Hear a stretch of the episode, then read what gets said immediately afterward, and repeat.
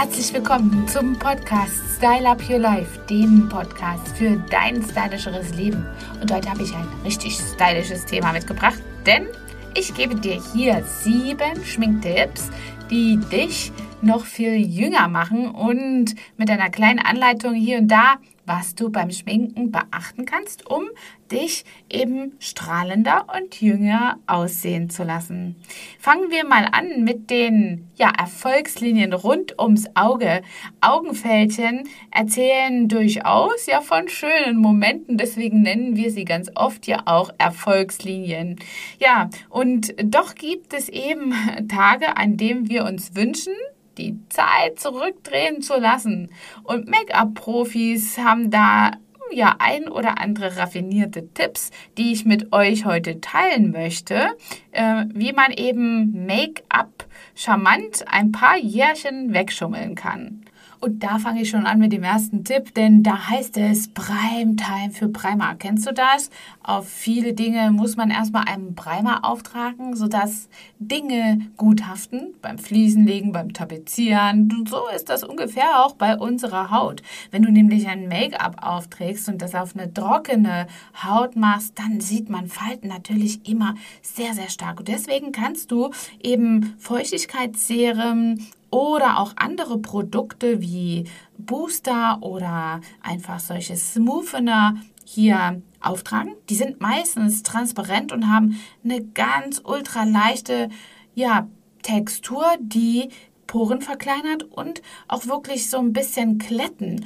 Und das ist dann natürlich richtig optimal. Mit dem kannst du Dinge einfach wirklich wegschummeln, optisch natürlich, und kaschierst dadurch auch Rötungen, die quasi ja, Linien und Fältchen sowieso nochmal unterstreichen. Ja, und dann kannst du eben eine gute Foundation auftragen, die auch nicht zu trocken ist. Wenn du eben eine trockene Haut hast, eh schon nicht so viel Puderanteil hast, dann ist äh, das nachher nicht so spröde und dringt in den Linien oder hinterlässt in den Linien einfach so ein so einen kleinen Film und, und so eine höhere Ansammlung, weil sich dort eben alles sammelt. Aber wenn du auch eine fettreiche Haut hast, ist äh, eben auch so ein Booster, so ein, so ein Primer eine ganz gute Möglichkeit, dich auch vor so einem Überglanz zu ja, schützen. Und da solltest du dann schauen, dass du wirklich eine Textur an Make-up benutzt, die ein bisschen Puder enthält, ein bisschen Talg und äh, eben hier eine Möglichkeit hat, ja, dass dein Sebum ein bisschen aufgefangen wird. Zusätzlich würde ich an dieser Stelle, wenn du unter einer fettreichen Haut leidest, unbedingt nochmal ein transparentes Puder nehmen oder eins, was leicht getönt ist, um das Ganze einfach noch besser im Finish zu machen. Und somit hast du im Laufe des ganzen Tages wirklich einen guten Ton und hast eben hier eine Möglichkeit, auch die Linien rund ums Auge kleiner und feiner zu und nicht so tief erscheinen zu lassen. Ein ebenmäßiger Ton ist äh, ganz, ganz wichtig. Das ist schon eben die Vorlage, auch mit dem Booster, was ich eben schon gesagt habe, im, im Gesicht aufzutragen. Wichtig ist, dass du wirklich darauf achtest, deine Foundation nicht zu reichhaltig aufzutragen und die Tipps mit der Trockenheit, die ich dir eben schon gegeben habe, berücksichtige die. Also einfach, wenn du eine fettreiche Haut hast, kannst du im Laufe des Tages einfach auch hier nochmal mit einem Puder gegenarbeiten. Und wenn du eine, ja, fettarme Haut und eine sehr trockene Haut hast, dann solltest du bei der Auswahl der Foundation grundsätzlich Obacht halten und auf jeden Fall noch et etwas Gutes als Unterlage benutzen. So wie ich es dir eben gesagt habe. Du darfst also auch gerne mal etwas Mattierendes benutzen, ein Puder beispielsweise. Das äh, hilft dem äh, der Haut einfach nochmal auf die Sprünge, auch tagsüber nicht auszusehen wie eine Specksparte, obwohl dieser Glow-Gloss-Look ja ganz, ganz in ist. Aber da sind andere Produkte für notwendig, nämlich solche Serien, die so einen Ceramidanteil, so einen Glow-Effekt auslösen. Die bringst du dann meistens genau ganz grundsätzlich pur auf die Haut und bedürfen aber auch schon eines guten Hautfilmes. Wenn du die nämlich auf eine sehr faltenreiche Hautpartition äh, aufträgst, dann hast du dieses ganze Thema der Linien nochmal verstärkt. Also pass da gut auf und schau einfach, dass du eine Foundation grundsätzlich niemals mit der Hand aufträgst oder mit den Fingern, sondern immer mit einem Schwämmchen oder auch mit einem Pinsel. Und wenn du jetzt zum Beispiel im Sommer nur mal mit einem Sonnenpuder arbeitest, dann achte auch darauf, dass dein Pinsel, den du zum Auftragen benutzt, vorher leicht ausgeklopft wird über dem Handgelenk oder ich mache das immer so ein bisschen mit dem Rücken des Pinsels, also dem Stiel des Pinsels, klopfe ich das Produkt einfach ein kleines bisschen in den Pinsel rein. So habe ich es nicht verloren und es kommt dann je nach Pinselaktivität eben immer mehr raus. Und ja, damit kannst du dich ebenfalls gleich, gleichmäßig abpudern und hast dadurch eine, einen tollen Tar, einen ebenmäßigen Tar. So, was haben wir jetzt mit dem wachen Blick? Der wache Blick ist ja auch etwas, was äh, sehr viel dazu beiträgt, wie jung oder wie alt ich aussehe, wie jung oder wie alt ich wahrgenommen werde. Und deswegen kann ich nur dafür plädieren, wenn du so mal ein bisschen, ja, Fatigue ausschaust und dich auch wirklich wie so, ja, träge fühlst und müde bist, auch tatsächlich, benutzt äh, einen flüssigen Concealer, denn man muss ja nicht man muss ja nicht sehen, dass du dich so fühlst. Das ist ja immer das große Thema, dass du dich eben ja nach außen nicht immer so zeigen möchtest, gerade wenn du einen wichtigen Termin hast. Also ein flüssiger Concealer aufgetragen eben äh, auch auf, als Highlight zum Beispiel unter den Augenbrauen oder auch an den Augenunterlidern ist manchmal nur mit so einem kleinen Hauch eine richtig große Hebelwirkung für so einen für so einen frischen Effekt. Also schau da, dass du einen tollen Concealer hast, der deiner Hautfarbe entspricht. Es gibt ja meistens in jeder Linie so zwei oder drei verschiedene. Du kannst also hier immer ein bisschen unterscheiden. Es gibt nicht so viel Auswahl, ob es eher sandig ist oder eher ins Rosé. Und darauf solltest du eben dann schauen, dass du das aufs ungeschminkte Auge machst und aufs ungeschminkte Lid und noch was in den Augeninnenwinkel tupft. So ganz klein ein bisschen da rein. Das wirkt dann wirklich so zentrierend für deinen Look und hast dann einfach ja so einen wachen Blick und äh, dass es dann einfach richtig frisch aussieht. Ne? Du kannst auch so einen Concealer mal ähm, ein bisschen auf die Brauenknochen, je nachdem, wo deine Augenbraue sitzt, also so unter die Augenbraue arbeiten. Dann sieht auch deine Augenbraue, im Falle du zeichnest sie auch nach, nochmal definierter und deutlicher aus. Und es erzeugt eben auch so einen ganz natürlichen, leichten Frische-Effekt. Ja, und wenn du eben hier äh, auch noch mal einen Rouge aufträgst, kannst du so einen Concealer auch unter dem Rouge noch mal äh, an die Stellen auftragen, an den Stellen auftragen, an denen du möchtest, dass das Rouge ein bisschen weniger ist. Auch damit kannst du noch mal ein bisschen modellieren zum Beispiel.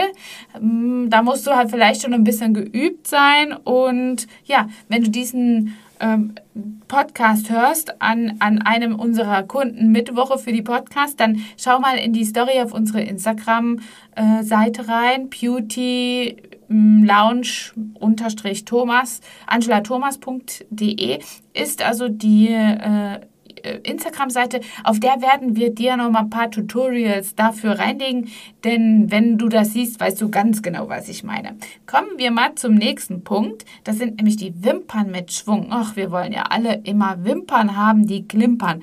Und oft ist es ja so, dass wenn wir keine Wimpernverlängerung tragen können und eben dort ohne Mascara gehen können, wollen wir ja trotzdem etwas für unsere Wimpern tun. Und das sind natürlich also wirklich Möglichkeiten wie zum Beispiel ein Wimpernlifting, eine richtig tolle Sache, die eben nochmal die Augenausstrahlung richtig gut in diesen Wimpernzangen Effekt einfach ähm, ja reinbringen, ohne dass du deine Wimpern tagtäglich mit so einer Wimpernzange ähm, ja so eine Tortur für die Wimpern hier vorgehen musst. Also schau mal, dass du vielleicht so einen Termin äh, in Anspruch nimmst bei einem deiner Beauty äh, Queens in der Nähe oder auch bei uns, wenn du hier aus der Region kommst, für ein Wimpernlifting, denn das ist oft etwas, womit man schon viel Frische ins Gesicht zaubern könnte.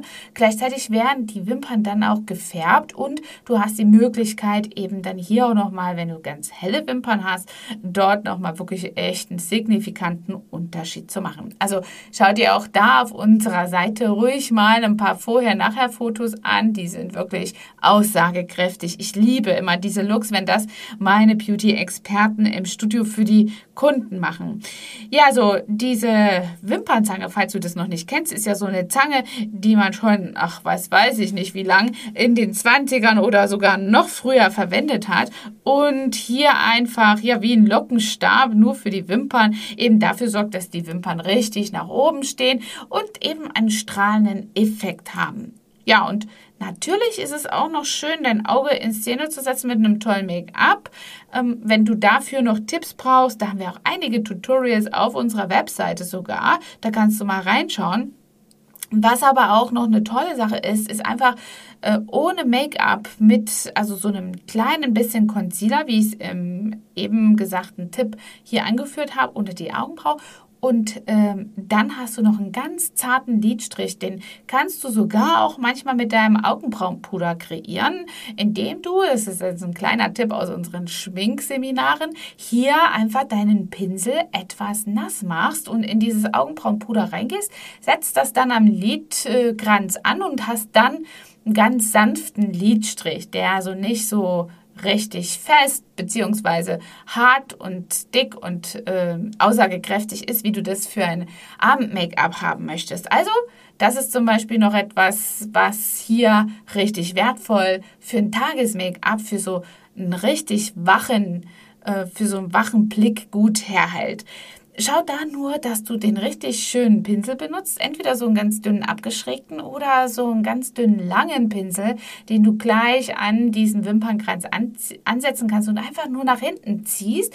Das ist oft ganz leicht für die Kunden. Das ist so ähnlich wie bei einem normalen Lidstrich äh, aus der Flasche, diesen Liquid äh.